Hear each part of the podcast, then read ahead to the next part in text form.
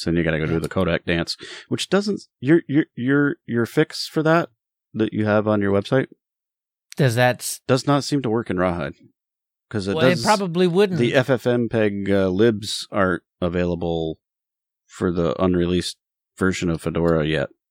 right, because there is no RPM Fusion for Rawhide.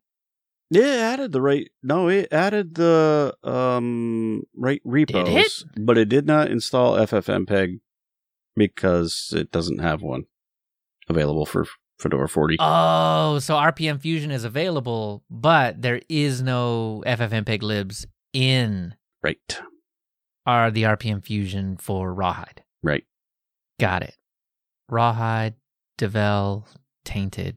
Okay. Which Can you search this? that's just a bummer. Um, it's just not available yet. Probably. Oh my god. Dan, Dan, oh my god, do you know when they added it? Do you know when they added FFmpeg libs? Do you know? Don't tell me today.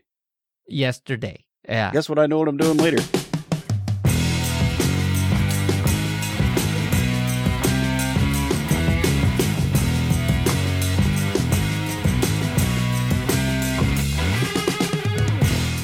Coming up in this episode, notating the notes. The history of KDE. And plasma, straight from the tap.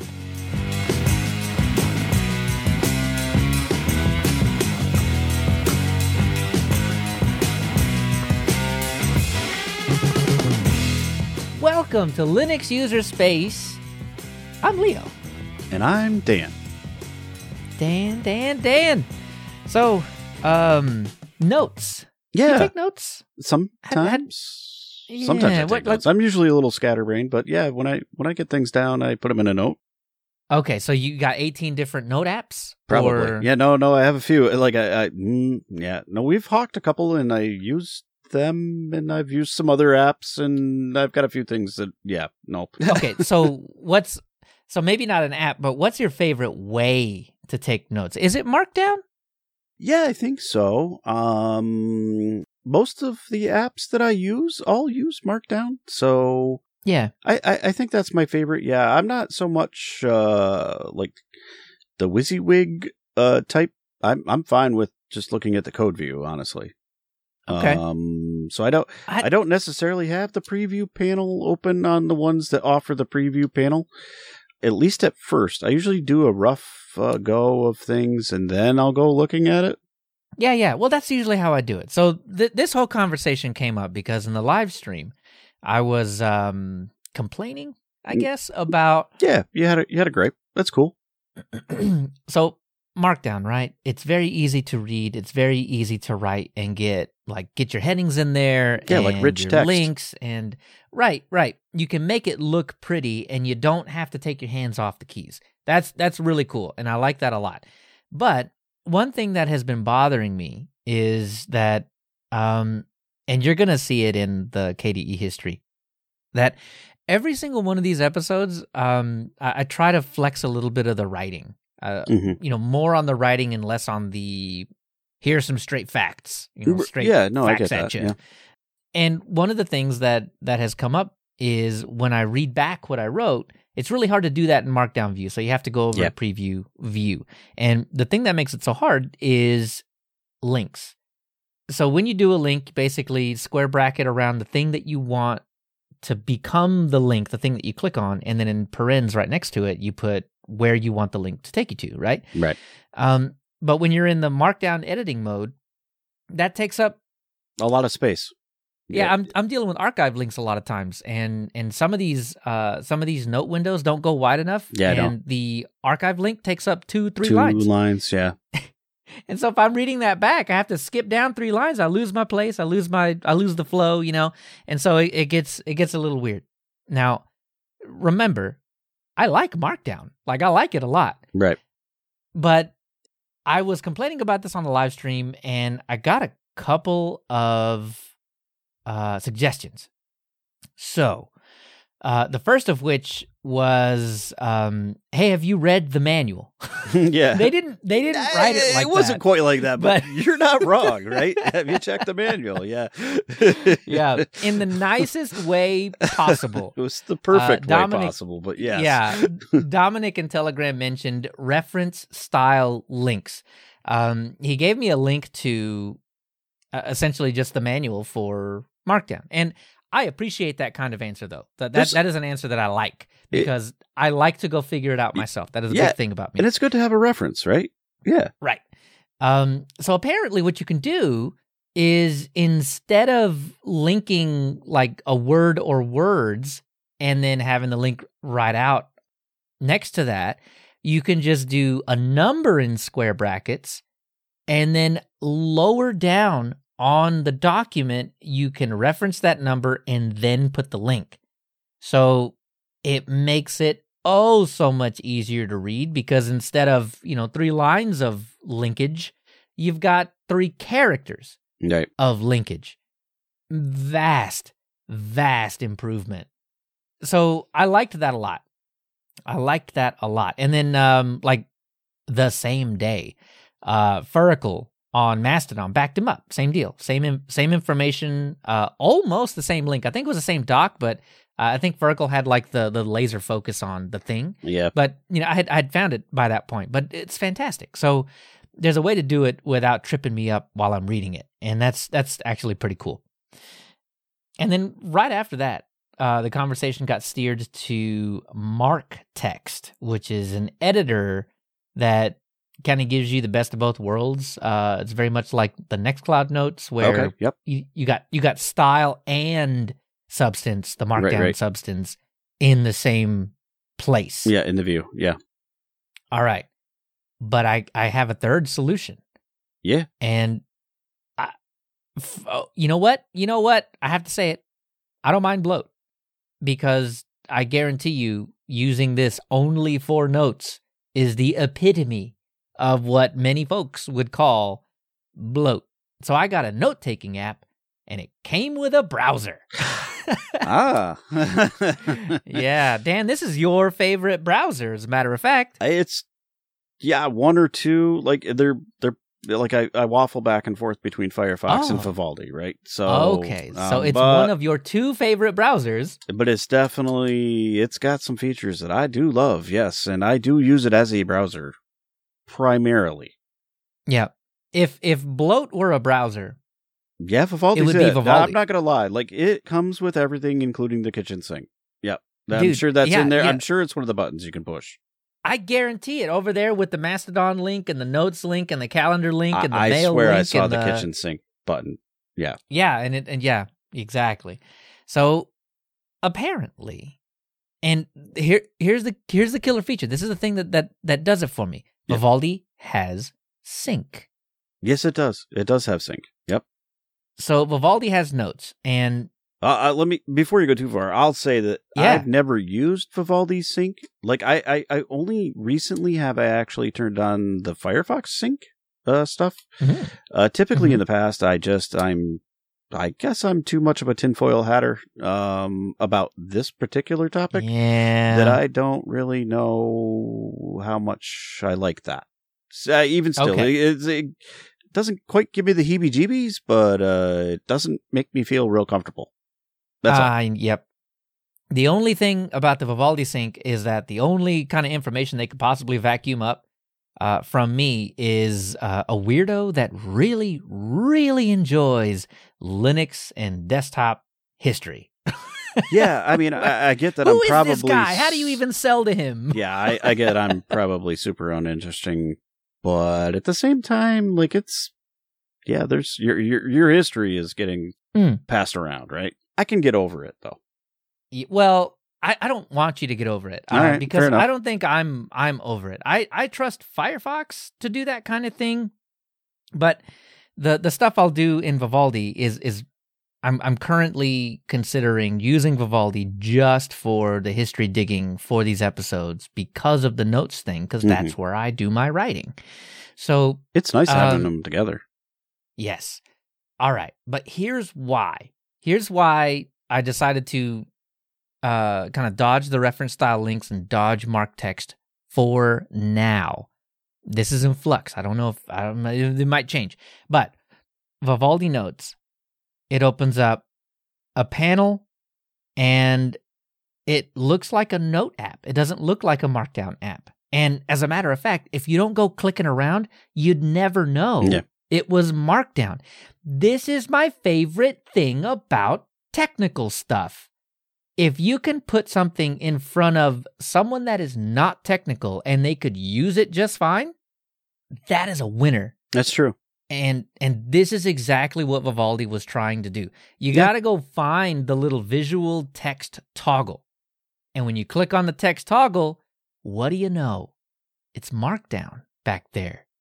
And I think they need to add a couple of features, but um like quoting, there's no button button to quote. But by default, it looks just like I don't like Evernote Okay. or yep. mhm. you know Apple Notes or whatever, right? It's Yep, yep. just it's WYSIWYG, right? There's bold italics and stuff up at the top, and it it, it works for notes. The end, and that's fantastic. So, like, I can't I can't do quotes. There's a lot of quotes in the notes, um, but I can't do quotes. I have to swap over to Markdown, add the little Oh. sideways caret, and then do the quote, and then toggle back. That's fine. I'm Does okay with that. It works that way. Yes. Yes. And sometimes the formatting will get kind of junked up, but Uh-huh. then I swap over to to the uh, markdown mode and just kind of tinker it up because I, I, I like markdown. I like messing Right, with that. right. That's fine. And it works and it works Okay. perfectly. Okay. So it does I render have- whatever you put in there. Yes. It it you cannot tell just by looking at it, but it is a pure markdown editor. You're just defaulted to the preview mode, but the killer feature about this is that you can edit in the preview mode. Right. Right. Right. That's the one thing. That's why I was so attracted to Nextcloud's implementation, which is you can edit Yeah. and preview, but it it favors the markdown Yeah. Look, yeah. but Vivaldi goes the other way, where hmm. they favor the you know the doc style right. look, where you don't see the hashes and the carrots and stuff. But I like that because again, while reading, it makes it so Yeah. much easier to parse. So Well, that's why we put like headings and you know, so you know, underlines on things, right? It's so it is easier to parse after it's been Exactly. formatted. Yeah, absolutely. and and I'm looking at our markdown notes right now. hmm but I ain't in the markdown style. I'm in the preview mode Right. where the emojis look cool and the you know I can I can I can just read. Right. Um, that's that's super important. Um, so anyway, the the workflow is really nice. Uh, a little janky at times, but it's really nice. The thing that that is is making me kind of second guess it is that um, I signed into the sync. I had to resurrect the account that I made years ago and then sign into it, and then I signed into it on a couple other devices. And I open up Vivaldi on those devices, and the notes weren't there. Did it sync your other things? I don't know. I didn't look. I didn't. That, I don't care about any. I just Well, I wanted to sync ya. the notes. I was just wondering if it did any syncing. it could have. I'll have to check. Um, but right now I'm kind of in a weird limbo where Mm-hmm. I had to use my Nextcloud notes to kind of like copy paste from one device to the other. If Vivaldi can do the syncing on the notes, I I I I might not be able to leave. Yeah. That's fantastic. I, don't, I don't do images, so I'm not worried about butting up against some kind of weird Vivaldi. Oh, you can only have 500 megabytes, you yeah, know, or yeah, something yeah. Too big. limit. Yeah, files are too big or something. Yeah. Um, yeah, so hmm. that that would be great. It would be. That's pretty cool. I have not tried the syncing, like I said. So I, Yeah. even though you told me not to, I think I might now. Um, Do it. yeah, I I. I want I want to I Oh, want to I- find out what I've been doing wrong. or if I can make it work. Um, which might not happen. You prob I don't know. you probably can. So, um, yeah, no. So I've never used that. Like I have used other. Obviously, we use HedgeDoc to share between us, which is fantastic. Like I feel like that is a, a great platform if you're if, if you're collaborating on on a document, right? There's other things you Mhm. can do, but this is just kind of seamless and it works great. Yeah. So, and it doesn't matter where you edit your your notes; you can plop them in there as long as they're marked down, which is just a cut and paste uh, sort of operation, and that's easy Mhm. enough. Um, but where I'm going with that is, I have used uh, Joplin is the other note taking Right. app that I've used, and it will do syncing on the back end. And so you can set it up to use any number of things to be your back end storage place. Um, Oh, that's Janis Joplin. Whoop. not Janice, no, not the singer. Um, Got it. Joplin note taking app. Um, and it it it can use obviously you know OneDrive, uh, Google Drive. Uh, Yeah, it- super typical you can use all of those Markdown. things, but you can use your Nextcloud too as just pure storage, uh, straight up storage if you want it as well. Um, you know, it has all all, all the things, right? Um, This would probably be a pretty decent front end for the actual Nextcloud notes. So, like, you Yes. could, you know, if you didn't have Joplin available, you could just go straight into the Nextcloud notes and edit them directly, as opposed to right using yeah the yeah Joplin so front that it, and so it's you know it's cross platform the nice thing about it is um it works on at least for me works on an android as well right so i can sync Yeah. my things all around any device i have so Yeah. that's You know what? that's the other one You- i've used i've used apostrophe a bunch of times That one's good for just plain writing. Right. Once- Once you start needing to do lots of complicated things, um, Yeah, it does. I feel like I feel like some other editors might be a little bit better. But if Well- I'm just plain writing, like Mhm. not for the show or Right, right. anything like that, I'm just writing. Uh, apostrophes, beautiful, fantastic. Yeah, it's it- amazing. and i would paint uh ghostwriter in the same vein Yeah. Oh yeah, they're, they're very similar right Um, they are. Uh, it's not. It's not. K- Ghostwriter, is it? No, it's like, not. Okay, all right.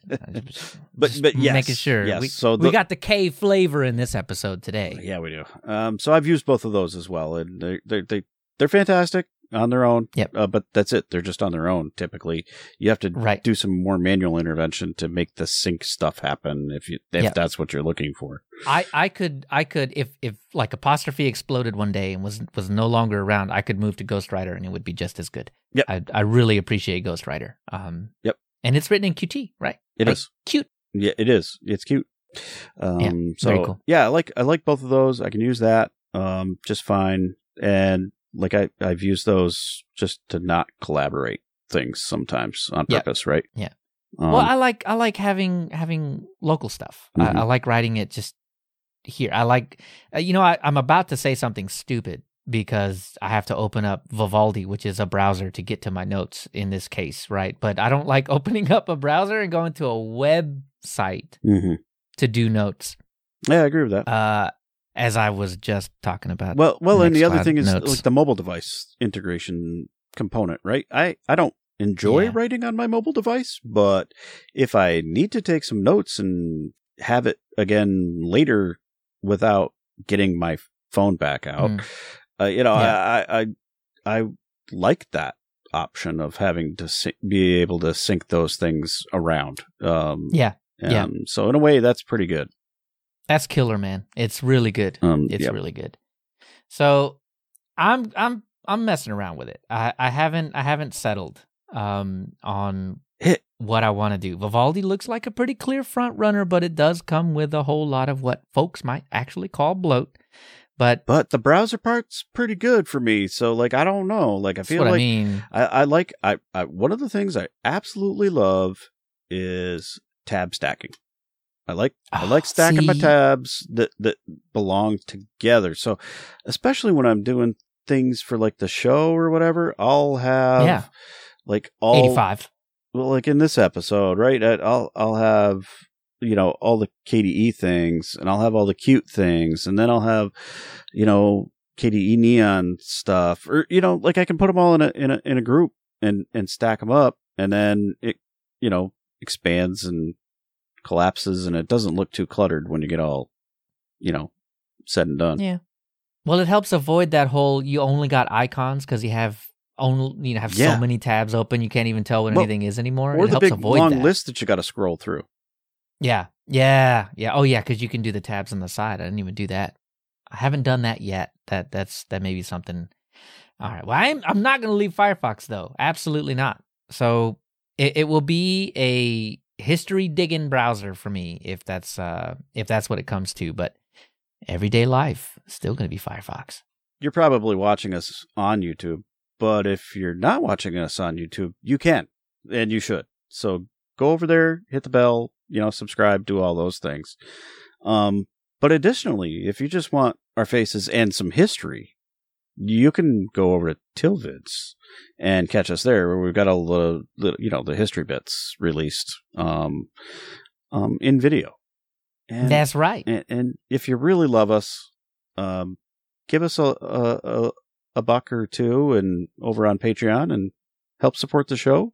Um, if you're a patron, you get things early and mm-hmm. maybe, you know, you get the worst of things for the most money. I'm not sure. Um, yeah.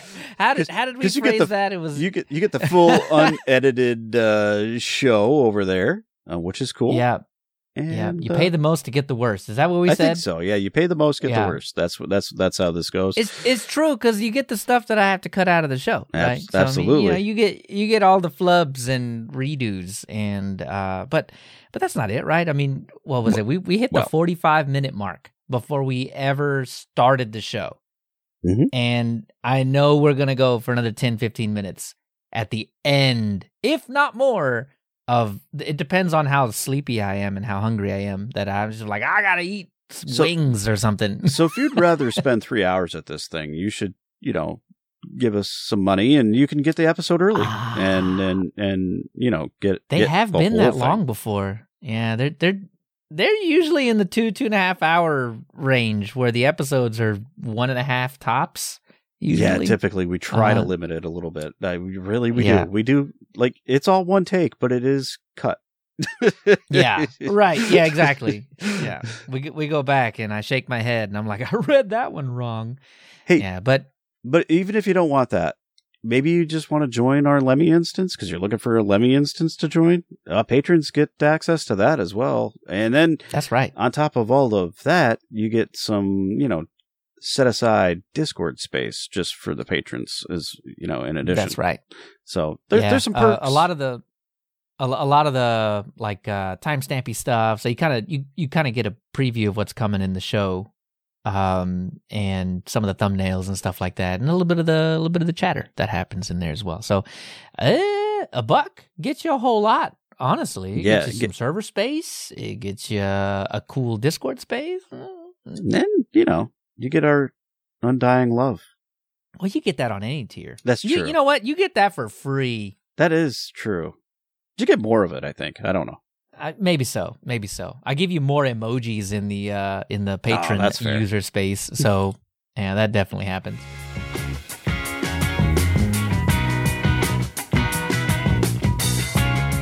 To have used Linux in the late 90s was to be in a state of constant flux. Not because the crop of software available on Linux was ever changing, though it certainly was, but because developers of all stripes, much as they do today, had immense potential to create change, to disrupt what some were sure was an untapped market. And they tried many, many times. The common desktop environment had been around since 1993, but only on Unix boxes until CDE was ported to Red Hat in 1997. Overall, time would not be kind to CDE, nor would other Linux distributions, as the original proprietary desktop was never properly ported to anything else in the Linux world. Not for lack of trying, but because proprietary software, especially desktops, had a hard time earning mind share from the early Linux distro pioneers. The Adam Richters, Owen LeBlancs, Patrick Volkerdings, and Ian Murdochs. This remains true today, with one exception. It was a Monday, one like many Mondays before it in 1996.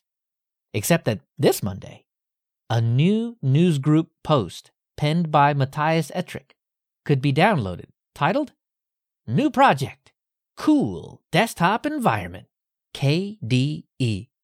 Programmers Wanted, it started. Unix popularity grows thanks to the free variants, mostly Linux. But still, a consistent, nice looking free desktop environment is missing. And this was true. Most of the options that Linux users had were really window managers, unless you looked to the proprietary solutions like CDE and Looking Glass. And more than that, even defining what a graphical user interface even was in the open source world would prove to be difficult. But Matthias took the leap anyway. The idea is not to create a GUI for the complete Unix system or the system administrator. For that purpose, the Unix CLI with thousands of tools and scripting languages is much better. The idea is to create a GUI for an end user Somebody who wants to browse the web with Linux, write some letters, and play some nice games. There was also a push to create a common look and feel to the entire thing, leaving behind the hodgepodge of styles of CDE. At the time, this was unheard of in the open source world, at least as it pertains to getting code into a compiler. Of the toolkits and libraries out there, Matthias chose Trolltech's Qt they were a company solely focused on development of Qt. So they put up the money and developer time in managing and testing the widget libraries. And better still, it was portable to Windows. The downside, though, was one of licensing. At the time, it was free to run personally, and you even got the source code under the Qt Free Edition license. But on the other end was the Qt Commercial license. And because the free edition did not allow modifying Qt itself, most in the free software movement didn't want to touch it. In spite of this, KDE continued, but not after getting a little less cool. Matthias said in an interview with Linux Journal Originally, we thought about giving the K a meaning other than KDE, but we gave up that idea before the first line of code was written. Much like XFCE ever so slightly before it, the K desktop environment would soon become a looser collection of pieces with the panel, file manager, terminal, and other bits being developed and released independently. Almost a year later, KDE development was in full swing, but efforts could be done much faster in person. So, a meeting of about 15 developers dubbed KDE 1 was scheduled for August 15, 1997, in Arnsberg, Germany, where, among other things, internationalization and documentation was prioritized. And progress was made on the very first file manager in KDE, named KFM, or K File Manager. With all that work behind them, the K desktop environment would see its first real beta release one year and six days after the inaugural announcement. It became clear quite quickly that KDE wasn't just some pet project. Even in the early stages, KDE was functional, fast, and came with almost everything one might need to get right to work. However, some wondered if the look and feel of the desktop wasn't lifted from other projects. Could you blame them? The icons and task tray and clock resembled Windows 95. The workspace switcher and launchers resembled CDE. And there were even some warp elements in there. However, in response, the core team wrote KDE is not a CDE, Windows, or OS2 clone. While some ideas may have originated from those systems, KDE is unique and we have no intentions of cloning another system. Later in 97, KDE EV was founded in Tübingen, Germany, the same city the desktop was announced in, to represent KDE financially and legally. After two more beta releases, one in November of 97 and another in February of 98, the proper release of KDE 1.0 was released to everyone on July 12, 1998. The idea that the software should integrate and have a consistent look wasn't just an idea anymore. Parts of the KDE Office application suite, much of which was still in alpha, like KPresenter, were being shipped with KDE itself. It was a presentation software that had already been used live at the 5th International Linux Congress with great success.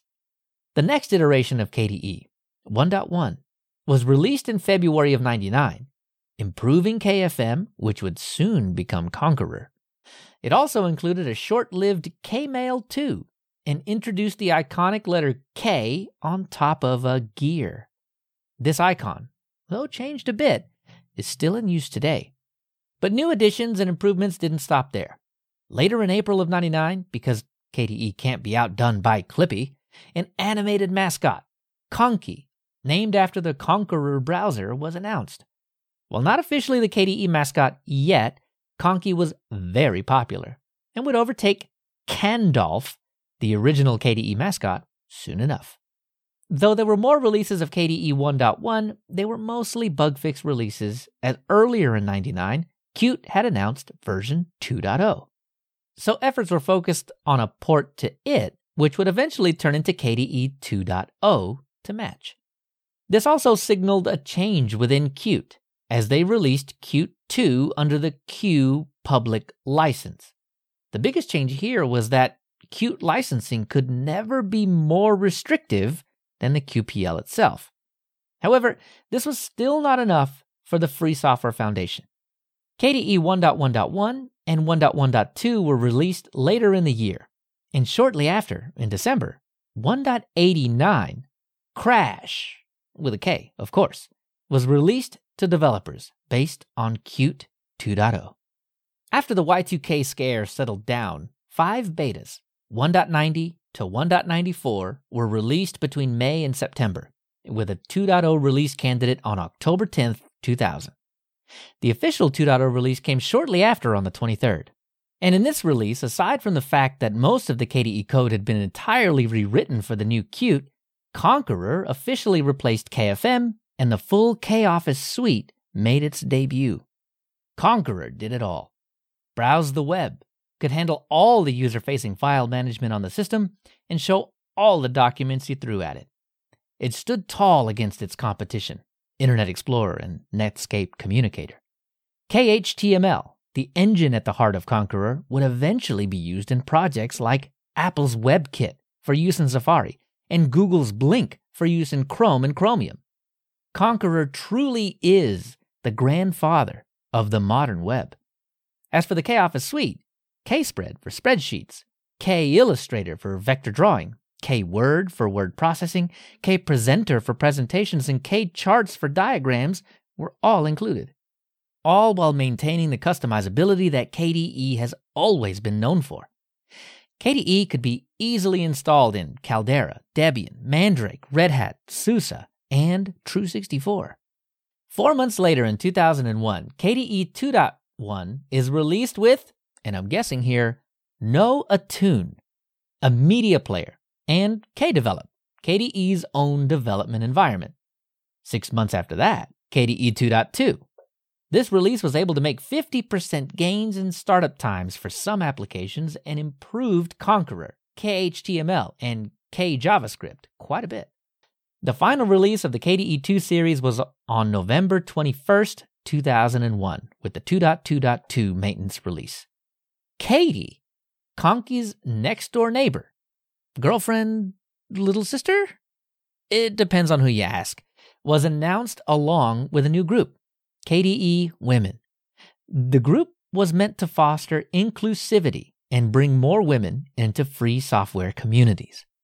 In April of 2002, KDE 3.0 was released as a bit of a surprise to casual onlookers.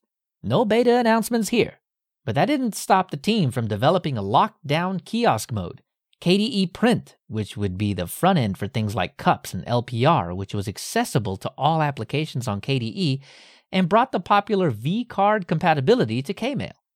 It still looked a lot like KDE 2.2.2, but whispers of a new default window and icon theme were there if one cared to look. And at the beginning of 2003, KDE 3.1 debuted with Keramik, a new window theme, and Crystal, a new icon theme. These assets set the visual tone for KDE for the rest of the next few releases. Tabbed browsing was also introduced in Konqueror, as well as LDAP support for contact, and Xine also made its debut as a multi format media player plugin. KDE 3.2 followed in the next year and marked the fastest KDE ever up to that point. Lots of applications that are still being developed today are included, like JuK, a jukebox style music player, and K Wallet, a password and web data manager. Later in the year, in August, KDE 3.3 brought integrations between applications with Konqueror able to send IMs, Kmail able to view online users, and eventually just gobbling up Kopete altogether. And JuK could now burn CDs with K3B. And just a few days later, the very first KDE Community World Summit 2004, named aKademy, was held, bringing together developers, power users, and the general public to get an idea of what happens behind the scenes and to influence the direction of KDE. At the end of 2004, in December, Andreas Mueller of Knoppix, Chris Halls of OpenOffice, and Jonathan Riddell of KDE worked together to create Kubuntu, a new Ubuntu blessed version using KDE instead of GNOME. In March, KDE 3.4 was released with a renewed focus on accessibility, with a new text to speech system that supported the most popular K applications. Shortly after the release of KDE 3.4, and after four months of development work on April 8th, Kubuntu is officially born. And toward the end of the year, KDE 3.5 was released with SuperKaramba, introducing the things we know today as widgets.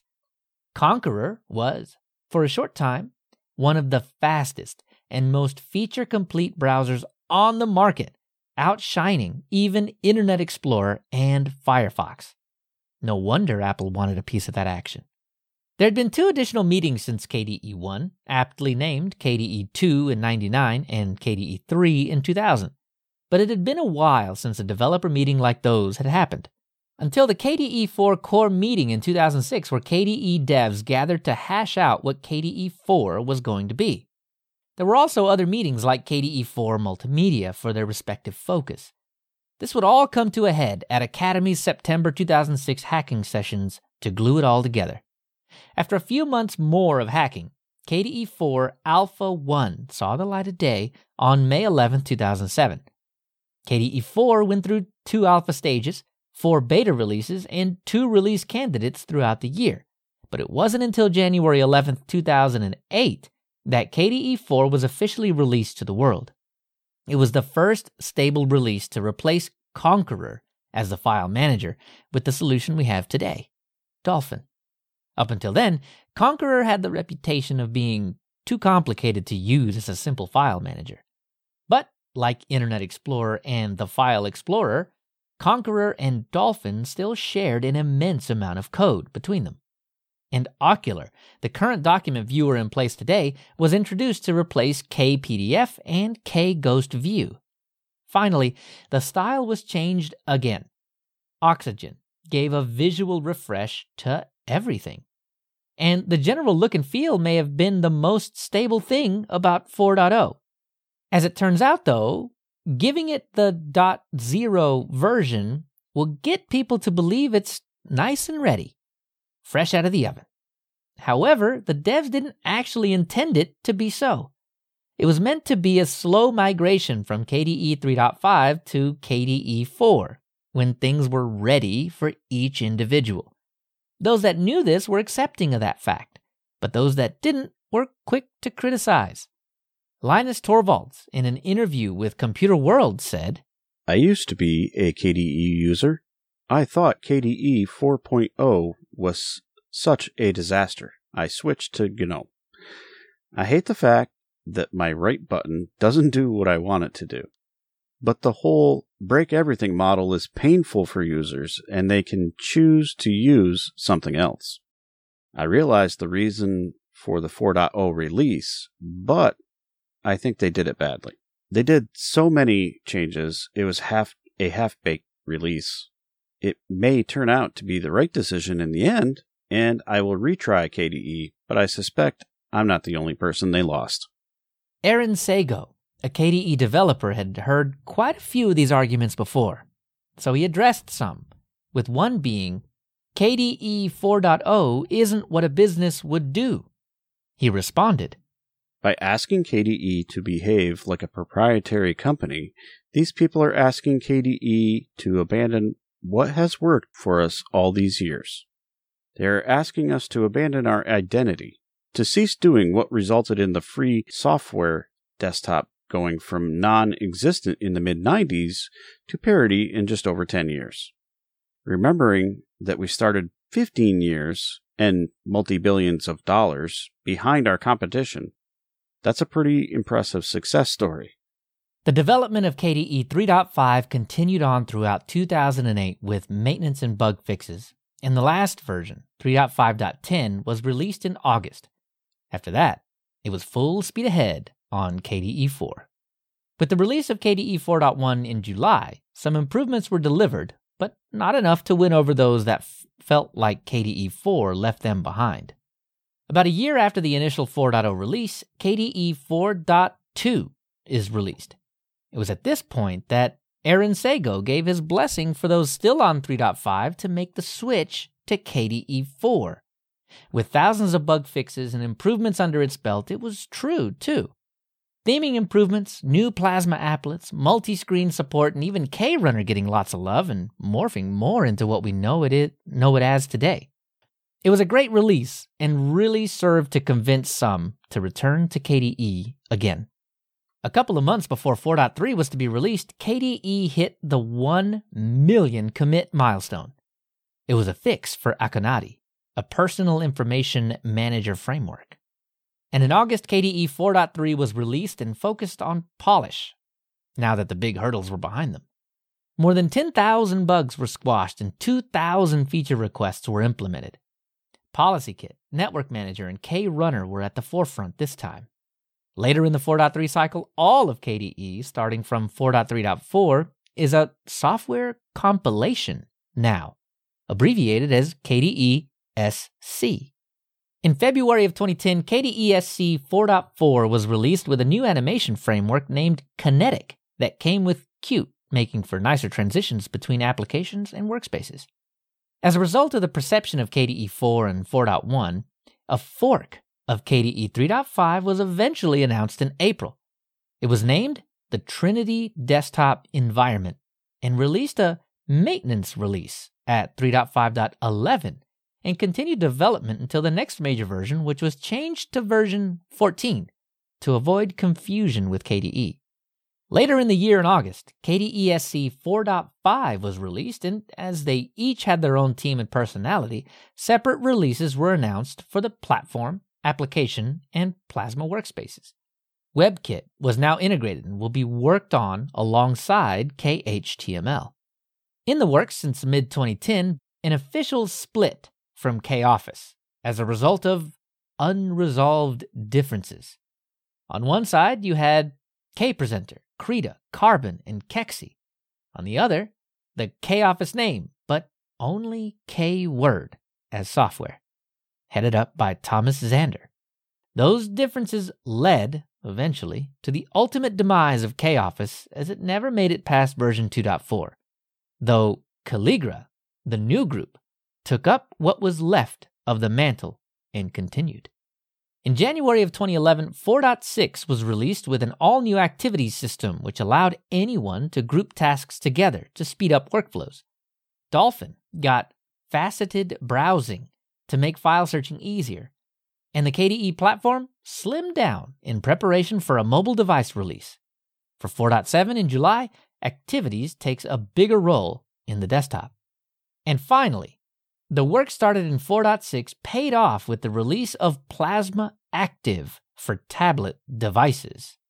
A mobile device should be more than a collection of applications. It should reflect who you are Plasma Active infuses your tablet with the smarts to support what you are doing when you are doing it with the all new touch based activities user experience. It really was the usual Plasma, but with a huge focus on the activities workflow found on the desktop. In November, K Desktop Environment is just KDE now.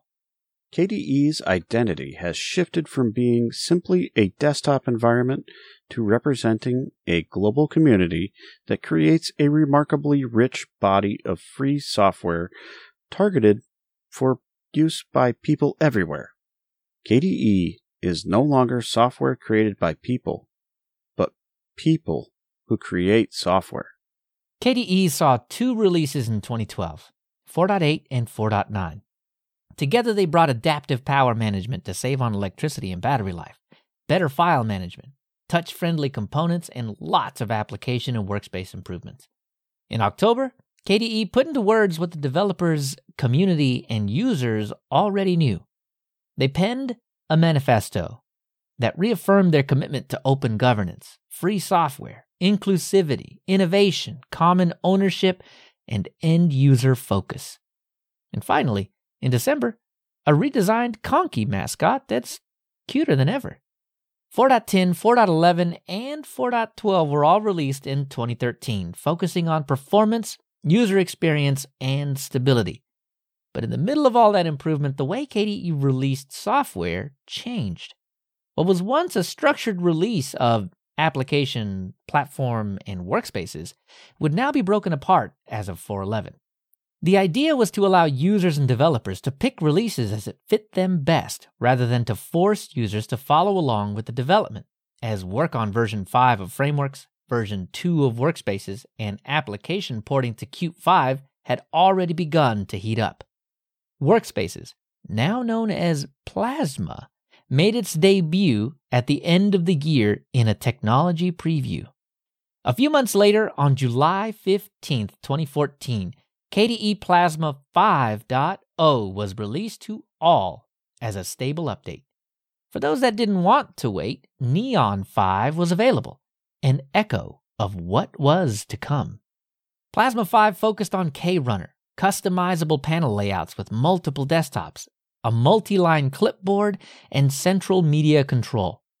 Not to mention the previously worked on activities and session management all while sporting an entirely new theme and icon set, all dubbed Breeze, complete with dark mode. In August, KDESC 4.14 was released and would be the last in the series, but didn't shy away from improvements. However, focus was squarely on Plasma 5 and Frameworks 5. After this last release, KDE quietly moved away from calling things software compilations because of the Plasma framework and application split. 5.1 in October focused on porting over anything that was left out of the original release when moving over from Plasma in KDE 4. 5.2, 3, 4, and 5 were all released in 2015, bringing with them better Bluetooth support, a GTK 2 and 3 style configurator, initial and then improved Wayland support, and better power management. During the long list of releases, a wild Plasma Mobile appeared in July, replacing the previously released Plasma Active, and shifted slightly to phones as well as tablets, with the first prototype available for the Nexus 5, a notoriously tinkery device. Pine 64 followed at the end of the year. Lesser known, but still important, Plasma Big Screen was announced as a smart TV ecosystem. In January of 2016, the first big announcement from KDE was KDE Neon. KDE Neon is the intersection of these needs using a stable Ubuntu long term release as its core, packaging the hottest software fresh from the KDE community ovens compute knowing you have a solid foundation and enjoy the features you experience in the world's most customizable desktop.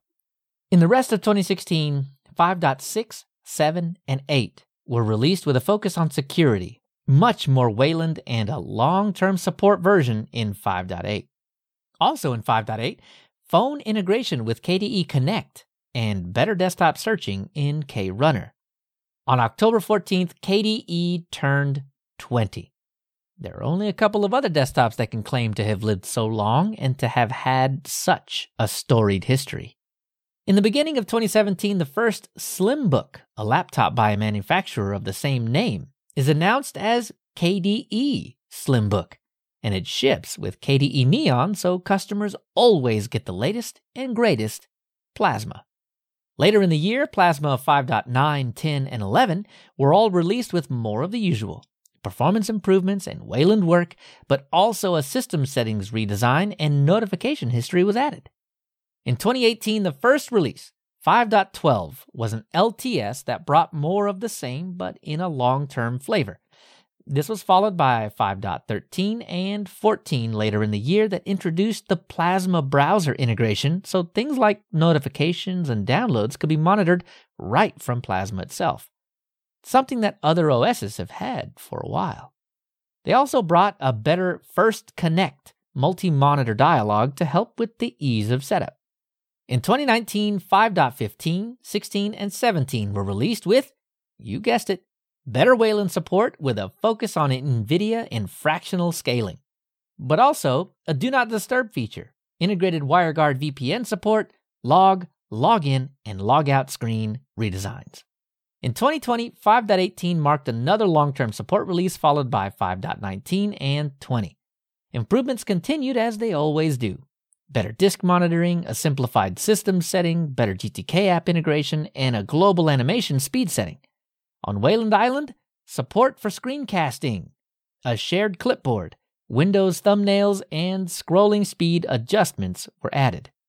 In 2021, 5.21, 22, and 23 were all released with a new theme.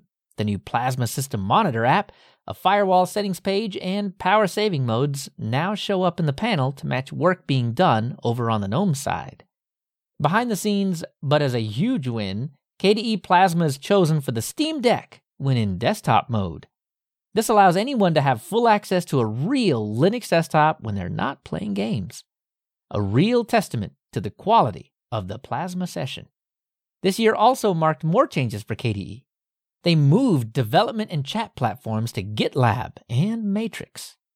Another triplet of releases in 2022 5.24 and LTS, 25 and 26 brought an overview manager to make desktop switching easier, a Breeze theme overhaul, fingerprint authentication support, trackpad gesture support, and better support for scaled X Wayland applications to remove blurry apps in most cases.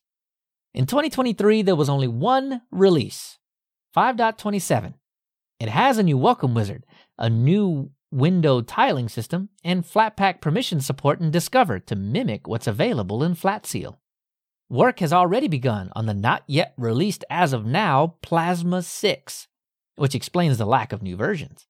And if you're adventurous enough, you've been able to get a hold of Plasma 6 since November 8th, 2023, with the first alpha. Beta 1 released on November 29th and Beta 2 on December 20th. Plasma 6's release date is planned for February 28th of 2024. But we already have, on January 10th, 2024, the first release candidate. The developers warn it's not quite production ready, but it's time to look that direction. Bug reports are wanted as things are firming up for the official release. You can catch all the great topics and news stories as they unfold on our Lemmy subreddit or our news channel on Discord. You can catch all those at linuxuserspace.show slash Lemmy, Reddit, Discord, Mastodon, Telegram, Matrix, Twitch, Twitter. I don't know. We've got more, but you know, you, you just plug that Linux user space thing dot show right in the front, and then whatever platform you're looking for, and you'll probably find us. I'm gonna run out of uh, fingers eventually when we do that. So um, yeah, yeah, yeah, yeah. It's it's Jump on board, man, before I have to grow an eleventh finger. and, and I have to bring the toes up to, to I know. compensate. And, and if you can't keep up with all of the things that I just said right there, check out the show notes because we'll have links to everything right there.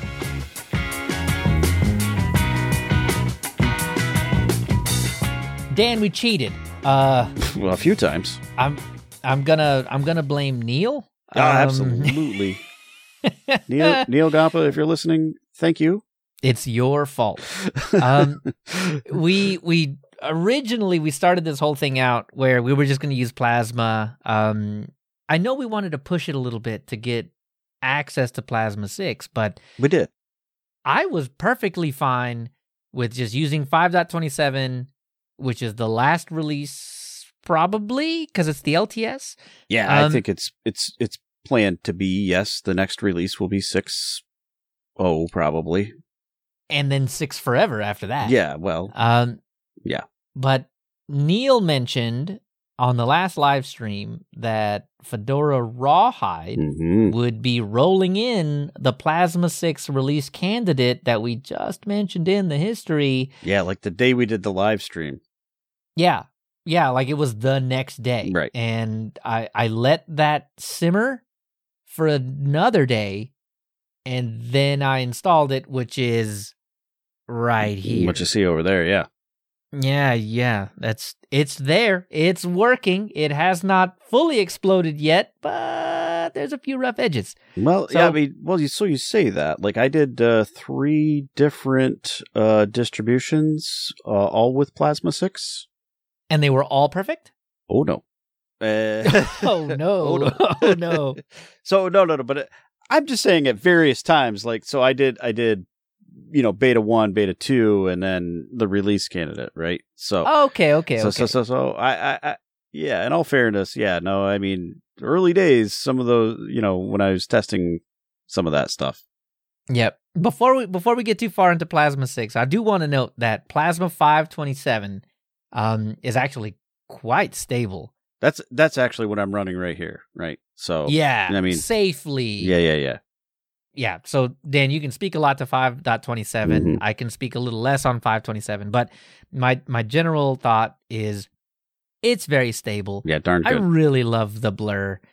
Plasma 6 is really tugging at my heartstrings because they have um they have better X Wayland support than GNOME does. you say Wayland anything, and it's it's a lot better in Plasma Six. It's it's okay in 527, but it's a lot better in six. Well, the the the Ubuntu hack, and and I call Mhm. it a hack because you have to go into like dconf editor to enable it in the first place. Um, where you do the 125, 150, the the quarter scaling. Oh yeah, yeah. I know what you mean. Um, it's it's it's a hack. yeah, but but it comes out of the box. Yeah. Yeah, in Plasma. As a matter of fact, as soon as I got um 5.27, so this is Fedora 39, before I swapped over to Rawhide, um, it had already on by default scaled my desktop 1080p 14 inches over here Mhm. um Yep. to 125 and i have been harping on that idea Yeah. same for same thing on my laptop. ever. Yeah. No. Yeah. That's the perfect scaling. It it like maths out to a weird 1600 by 900 display, Mhm. right? If you want to think about it in those terms. Right. But that's the perfect size for 14 inches. It- 1080p is a little too small. I know I can. I can. these people with their eagle eyes can read that use- teeny itty bitty little oh my god text, but most people, man, I use it often, but like I, I was pleasantly surprised to see. at one- 1080p, Uh-huh.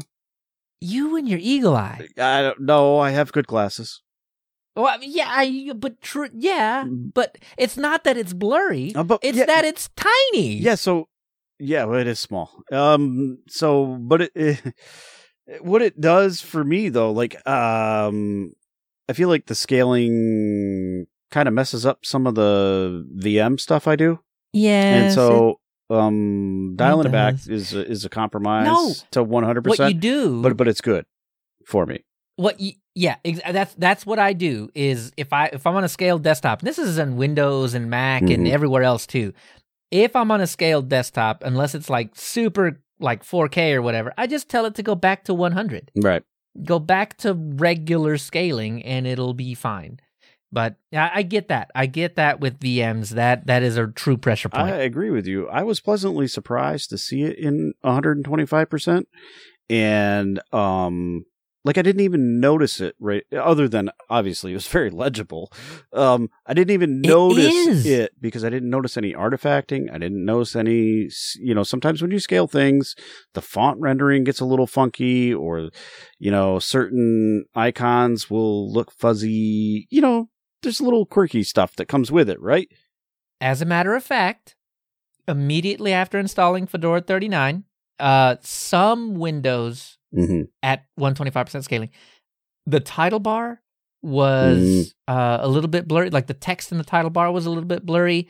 The uh, you know when you're resizing your window and you get the the arrow that points in opposite directions, that was the rest of the mouse was fine. That one Oh, yeah. mouse cursor was blurry, but I ran my updates, I rebooted, it did its thing, and that all went away. So Yeah. Yeah, a yeah, yeah. later version of 527 fixed a lot of that.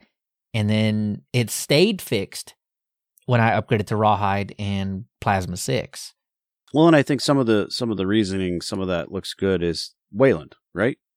Yep. You know, Wayland helps you a lot with those things. So, um, and and certainly a move to Wayland by default you know, in in Fedora and some other places too. But Mhm. um, with six, that's that is going to be the default, and uh, I think that makes a difference. Yeah, definitely. Yeah.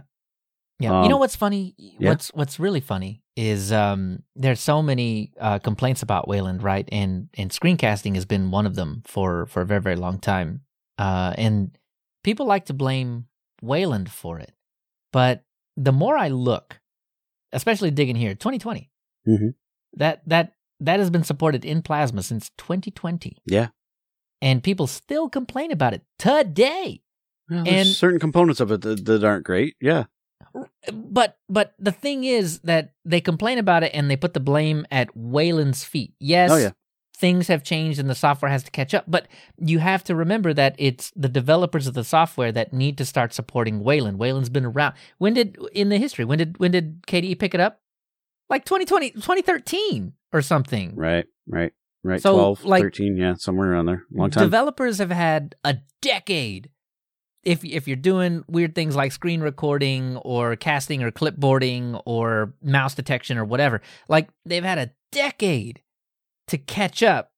Yeah, but I think only only until the last maybe even a couple of years have people really started to focus on that as being, you know, settling into the idea that uh, Wayland is the actual successor. Before that, everybody was still on the fence. That that's very true. But you know what? That actually goes to um hang on, what was his name? Aaron Seigo. That goes to his point. Right? that uh like the whole KDE 4 debacle thing. Everybody hated KDE 4. It was I mean and I've compared it to Vista a lot Mm. um because until KDE 4.2 it wasn't really ready. But Aaron's point was that well if you don't call it ready, if you don't give it 4.1, then people aren't going to take you seriously. And that's what happened with Wayland. Once desktop started shipping it Right. forcing it in front of people's faces, then, only then did things get fixed. That's right. So that that's that's the thing. You oh oh don't ship it till it's ready. Don't ship Wayland until no but if you don't ship it, it'll never be ready. exactly Yeah, yeah, yeah. exactly. So just you have to bite off more than you can chew. Sometimes. you just have to do that to force people to do the testing that you need to be able to fix the things that you need to be able to fix so people can be excited about the thing that you have. It's exhausting. At some point, you just have to you have to get it out there in front of people, and you have to ship it. You have to ship it. You know you're going to have bugs. Just file your bugs, people. Um, we'll get we'll get them fixed when we can. Yep. And the folks that are complaining are just a matter of course. It Mm. is just the way things have to be. Otherwise, it'll never get tested. Right. It'll never get tested. And when it is released, then you'll have the same thing anyway. So what's the point? Just force it. But to your point, I think yes, I tested out early days Plasma 6, uh, you know, beta 1, 2, and now the release candidate. And there are absolutely bugs getting fixed left and right because, like you said, they're putting it in front of people, you know, giving, giving them the opportunity to test them and stuff's getting fixed. Uh, some things that it didn't, I didn't have a chance to report stuff and the next update solved my problem like Yeah. right around the corner kind of thing. well, I mean, uh so that's good. yeah, no, so I did K- KaOS was the first one I did with Plasma 6 and I was getting some weird uh like stuff with the kicker menu. Um it would tell, you know, just came up with a there was a box, but inside of it it said like there's some K- QML error thing, you know, blah blah blah. But then, you know, an update later it that started working again. And you know, one of the updates that came through was for that stuff. So, uh, Yeah. it stands to reason. And then that's cool. I don't know. I did I did um Plasma 6 on KDE Neon. I didn't really have too many issues with that per se, at least not the plasma portion of it.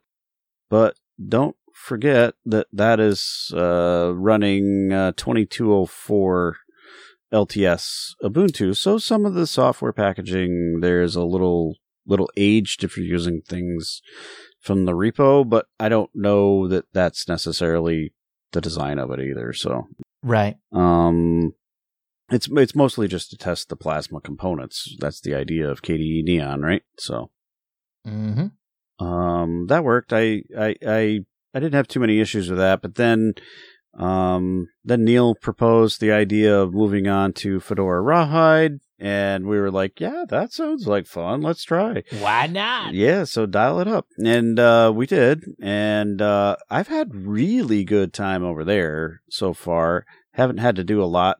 The only issue I had was um, the FFmpeg libs trick that you have posted on your Ah. website didn't quite work for me, but that's Mhm. because the FFmpeg libs hadn't been packaged yet for what is going to be Fedora 40 in Rawhide Right. before I, uh, you know, bef- well, when I first installed it. And then, uh, but it turns out you did a little digging after the fact. And sure did. and uh, it's it's now available as of like yesterday, kind of thing. So I haven't quite I haven't done an update today, so I don't I don't have any update for you. Yeah, they started packaging it as we're recording this Yeah. yesterday. Yeah, So, uh, perfect timing. yeah. So then then Firefox can work again for me instead of having to use something else. Uh, wait, what, what happened to Firefox? Well, if you don't have any FFmpeg libs, you don't get the codecs, and then you can't watch yeah, YouTube. of course. The entire reason I wrote that post in the first place. That's right. Yeah, yeah, that- yeah, yeah. that's really an, that's really annoying. You could do the Flatpak Firefox, but uh, some of the integration's not 100% there yet. Yeah, I ended up doing the. Well, I had the Flatpak of Vivaldi on there because I'm kind of been trying Yeah. trying that out a little bit, and uh, I like Vivaldi, so I use that. Yep, yep, yep. And I'm man, the notes, the notes. What can I say Mhm. about? mm, But the notes, the notes are good.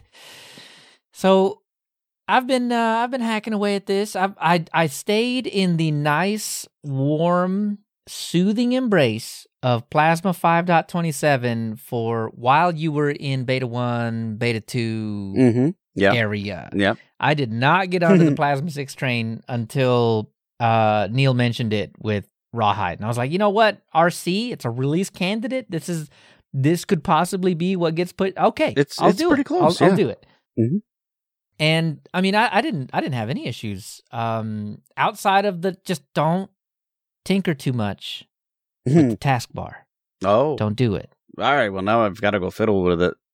I still have, even in five, even in 527, I still have these weird issues. Like, I'll get to the point where I'm like, okay, this needs to go here and this needs to go here. And Mhm. make, this a little bit bigger and I'll move this over here and I'm to put the icons over here. I'm to add this thing right here. And then, and th- at a certain point, the, the bar will just like freak out and then you'll never get it back to the way that it was. You have to just, Mm, you have to just start it over. And wow. I don't know, and it's it's always been. It, I'm sure it's just me doing too much. When I leave it alone, it's fine. It's perfect. And if you were to ask me to, hey, go write a bug report about that, well, I don't remember the 700 things that I did. Yeah, yeah. What steps did I do to lead up to that? I have no idea. No clue. So you know, even if I could write a bug report, would anybody follow those steps the way that I did anyway? It wouldn't be a common problem and it probably wouldn't be worth anybody's time. But the point being, uh, don't tinker with it too much. Set it up the way you like and leave it alone. All right. Well, I'm going to try I, that I can't I can't leave it alone. I can't I'm I'm telling you, like resize the thing, move it to different parts of the screen and like add stuff, remove stuff, you know, do the whole do the whole nine. All right. Challenge accepted. Okay. if if it stays alive, I'll be surprised. It probably won't, but I'll give it a try. You never know. You never know. Maybe I'm just really good at blowing things up. I don't know. Yeah, I'm I'm game to try. so no real problems with 527 um some maybe maybe some like uh weird animation stutters here and there but i mean you know it's fine it, it- it- that's just me being overly picky plasma 6 though Mm-hmm. there are still some weird little weirdities and i Oh. can point at them right they're on the screen right now Uh-huh. as uh, as Gentoo compiles back there uh, over an ssh session which i know i shouldn't do i should do like tmux or something but whatever um as Gentoo compiles i love my blur this is something that i've said on this show about 6 million times Yes. i love the blur turned on the blur there is no blur. There's no blur. the The only blur is in my webcam camera right now. Let me fix that. Yeah. the only the only blur is there, and that's not what I don't want blur That's there. the wrong want blur. That's That's the wrong. Exactly, it's the wrong blur. Um, there's no blur. now that mountain is crisp. I... It's that's a crisp. That's a crispy mountain. It's crispy cold and crispy pixels. So I, I don't. I don't. Yeah, that's not good. I turned on the blur like I always turn on the blur because I love the blur. The blur is very lovely. Uh, but it didn't go. Um, and then and then I was like, okay, well let's full screen this bad boy because I want it to be as big as possible for the show. Right, right. For the cap for the for the capture, and um, it doesn't hide the taskbar. So me me and Dan were talking about this before yeah, the yeah. show. I didn't quite understand. It's look, you're not talking maximized, right? N- correct not not the middle of the three top right buttons Right, not right, right. that that that is not full screen That's That is just maximizing a window Right. full screen is when you have like a browser or a terminal and you hit f11 Yep. and it and it's just like boom the whole the thing whole is thing, the yeah. screen Mhm. and then you got to use workspaces to kind of get around right you know um even in f11 full screen mode the taskbar is just right down there and it wouldn't be such a problem but blur doesn't work so like it would be fine mostly if blur worked and i couldn't see exactly what the taskbar was showing me like i can i can read the time and yeah anyway so uh yeah that's weird All right, so you got some Um, bug reports to go right. yeah and then the other thing that kind of cleared itself up Mm-hmm. is uh i i i didn't add the flathub repo Uh-huh. i just got a flatpak ref file for LocalSend so i could shoot files around oh yeah. I, d- I opened it from firefox and it was like crash Mm. And I was like, okay, okay, mm, all right, all right. So I went into the into Dolphin, launched it from there, crash. And I was like, well, that's weird. Right. So then I just uh uh I, I don't know what I did. Maybe I ran updates or some re- I don't know what I did. I don't think I ran updates. I rebooted maybe, and then it just started working. Huh. And then other Flatpak ref files also worked. So, huh? Maybe you needed a reboot right. there. I don't know. Like, so I will say, I do.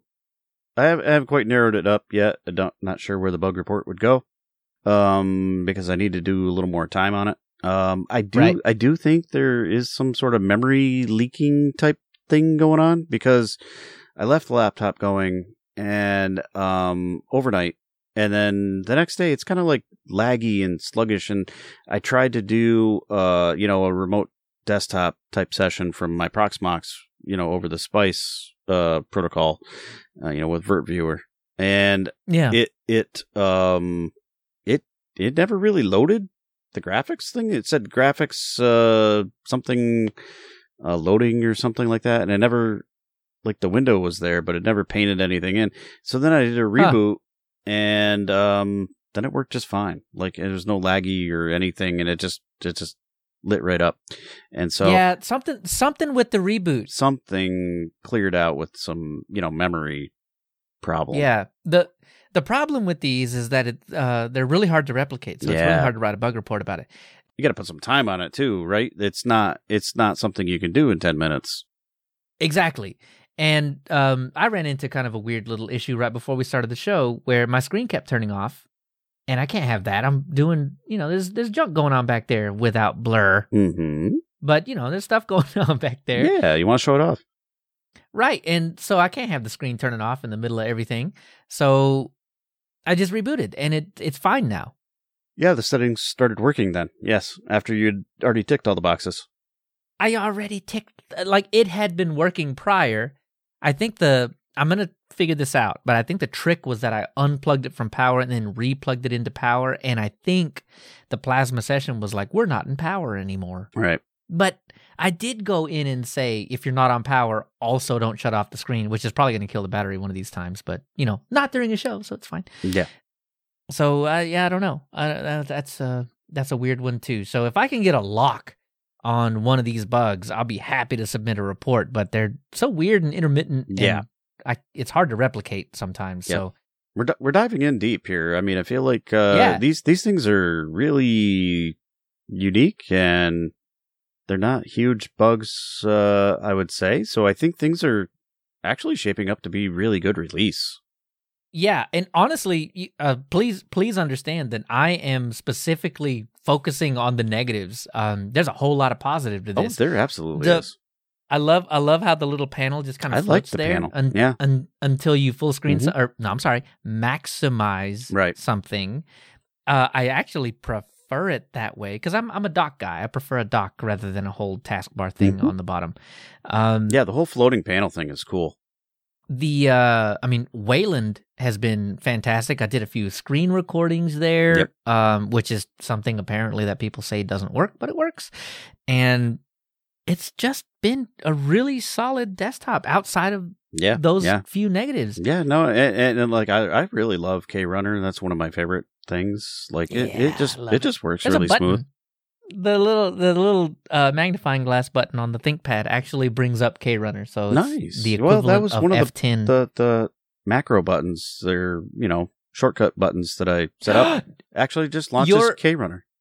your keyboard Mm-hmm. with the two massive buttons. One of them has to just you gotta like smack it. Yeah. And it's like, oh, it's KRunner. Yeah, no, one of them. Like if I plug that in, yeah, it would work for KRunner because I I mapped I think B to uh, KRunner.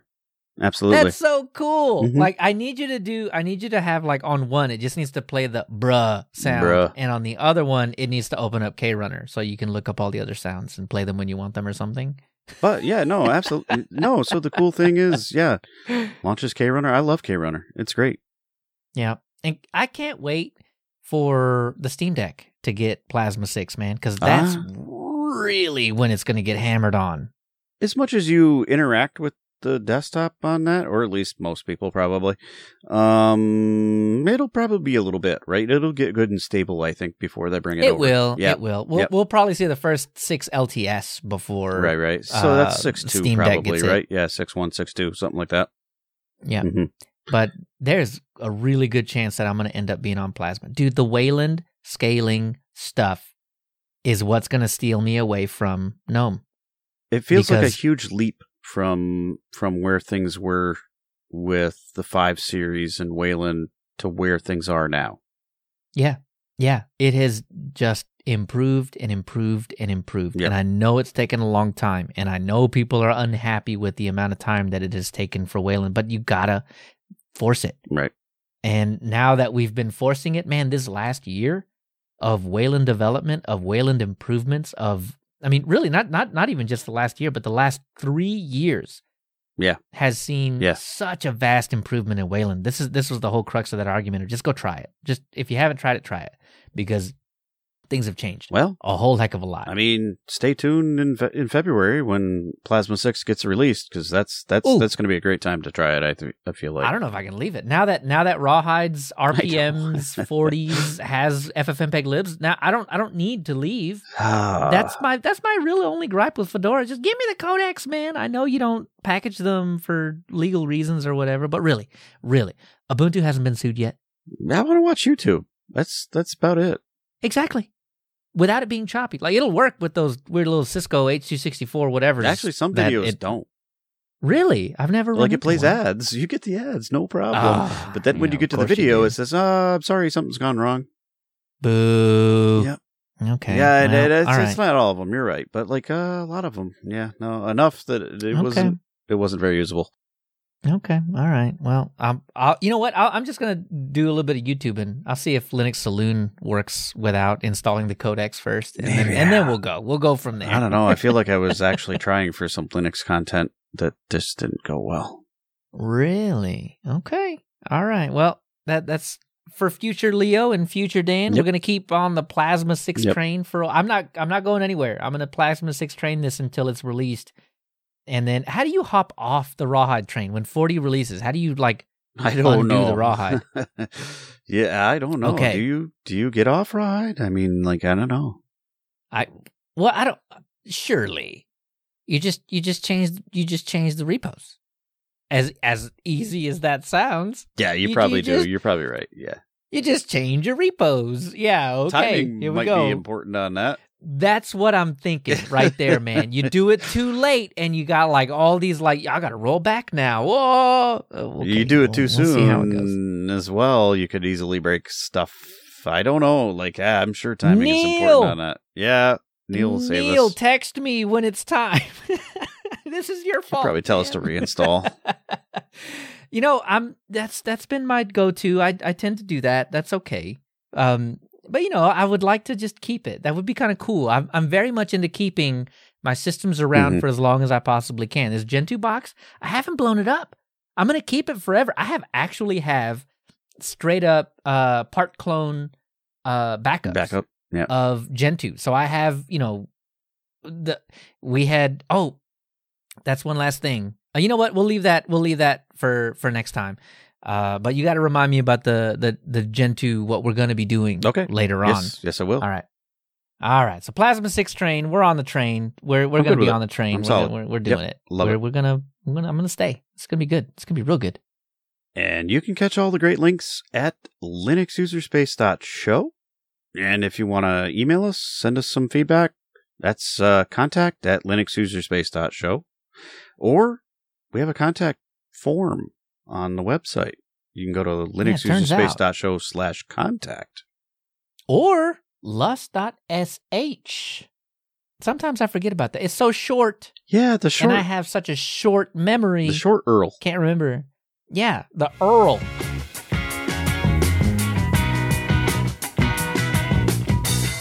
Oh wow. Uh there's a next time thing. We gotta we the show We're- continues. Today? No. No. God, please no. That history. We did that last oh, time. my God.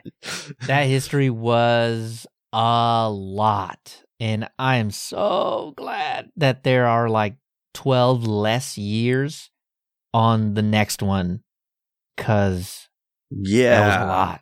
Yeah, there was a big gap. Uh, or a big enough gap. I feel the same way after KDE that I did after Slackware, Yeah, And- it has a lot of feel. Same. after after Debian. Debian was a good Those, one. Mhm.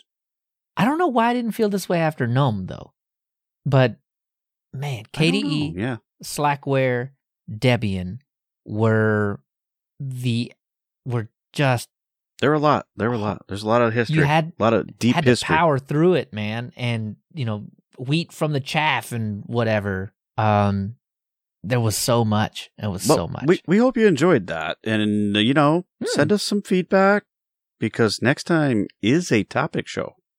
sure enough, and we got some. We got we got one topic lined up. We do, but we'll take some feedback too. Yeah, we'll absolutely, Apps. Whoa. There's absolutely. always we always carve out a section for the feedback. So make sure you give us all your hot takes. I'm I'm into hot takes right now. So Okay. Yep. um give give me your give me your hot take. Give me a hot take about Plasma 6, man. Give me your hot take about GNOME. What's the next one? Forty-five, Four six. What are we up to? I lost count. I lost count too. I'm sorry. When the numbers get big like that, it's like what version of Firefox are we on? I don't know. 1045? 128. I don't know. Yeah, right. I don't know. right. I don't Right, know, right. like because because I'm I'm pretty good at keeping up with the numbers, but when they when the numbers get real big, mm, what what mm, you got me. So yeah, give me your give me your version hot takes, or any other kind of hot take you can you can uh you can throw out at me. Yeah. What is the um and I'll have the uh I'll have the image maybe if I can remember right here. Uh, it was it's where that one guy is facing that crowd of a bunch of other people and they got pitchforks and stuff and then it's the meme where it's like uh you know what uh what opinion do you have that's got you like this yeah where you're facing the crowd everybody hates you what's that opinion of yours Hmm. i gotta know because um there's a good chance i probably have that same opinion man Yeah. bloat Maybe I do. mine is bloat Oh yeah. I got I, I- got him today on that one. I made him laugh.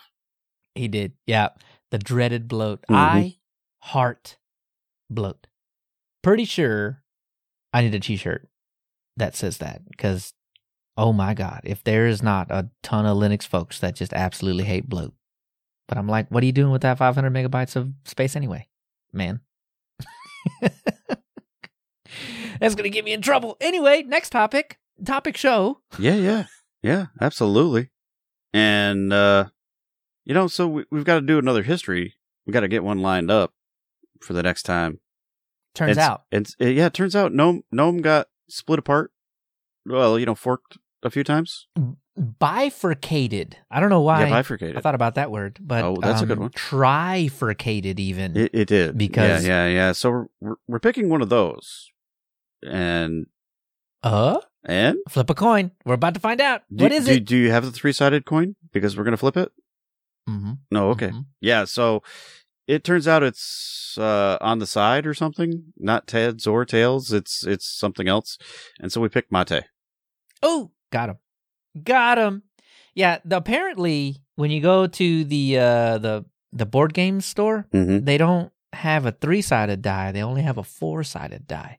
Mm. We had it was uh, cinnamon, mate, budgie, LXQt. We rolled the die. We got mate, and it turned out mate is the oldest of them all. So it really, really actually it, it worked works. out. It works. Totally We're- works. We're kind of doing this chronological thing. Yeah, I mean, you know, it's falling into that sort of place. Why not? Well, KDE was a little before, Little- little- little out of step. and then we did the. But- no, but you know what? You know what? Eh, They're all about the same. They they are they are. There's there's a, there's a couple of groupings honestly, and so yeah, you had those early '90s uh, things, and then Got those out of the way. Except, except, and I know it. I know it. Enlightenment, but I Yep, that was an early one, and and we'll get there. That we one- I think I don't know. Like it's hard. Some of the some of the history things are hard. So we got to we, we got to take it easy on Leo. Really, is what it's all about here. So we've got to. I need a we, break. We got to give him a little pat on the back and say it's give, okay, give buddy. me we'll get you back in the game in a me minute. February. Just, just let me have February, Mhm. and then we'll come back and we'll revisit Enlightenment. Maybe, maybe not. We'll revisit the question. so so in our in our really preliminary looks at things, we think we can we can hammer this out a little easier. Ah, so yeah. we're, we're happy, and uh, yeah, it's one of the ones to discuss anyway because it is, like I said, it, it it's a fork of gnome um, at a controversial time, and uh, you know we'll we'll pick it up from there. So you can stay tuned. Tell us all the things on Reddit, Twitter, Mastodon, and Telegram. Find some platform where we're at, and uh, whatever you do, just join in the conversation, and uh, you know we'll have all the links in the in the show notes on linuxuserspace.show. So Leo, well, where can we find you? Oh, you could find me over at Mastodon at Leo Chavez at Mastodon dot social. I'm I'm still on the uh, Twitter one too. Same handle. All right. Yeah, and you can find me at KC2BZ at both places. At KC2BZ at mastodon.social and at KC2BZ at Twitter. All right, come back in two weeks. We'll have more Linux user space.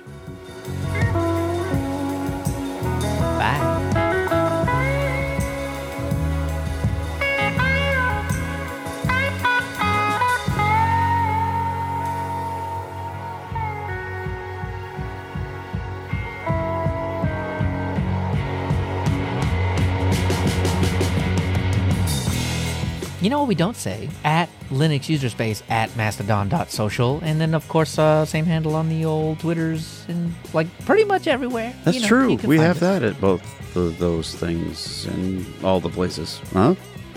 Sure enough. You know, if I had pictures to send, uh, we have a Pixelfed one too. We do. But uh, I did I did just get a camera. I should Hmm. do some pictures. Hmm. I could do that. Okay. All right. You know what? Dan, just send me the pictures. It's, it's a You heard it here first, folks. Dan's gonna be filling up that Pixelfed. uh, probably not, but you know, we could put some more things there. Yes, absolutely. You're right. You're absolutely right. Give me a screenshot of your Plasma 6 desktop I should. uh, af- after it crashed. After it crashed, yes. We'll send that in as a bug report. it's a good plan.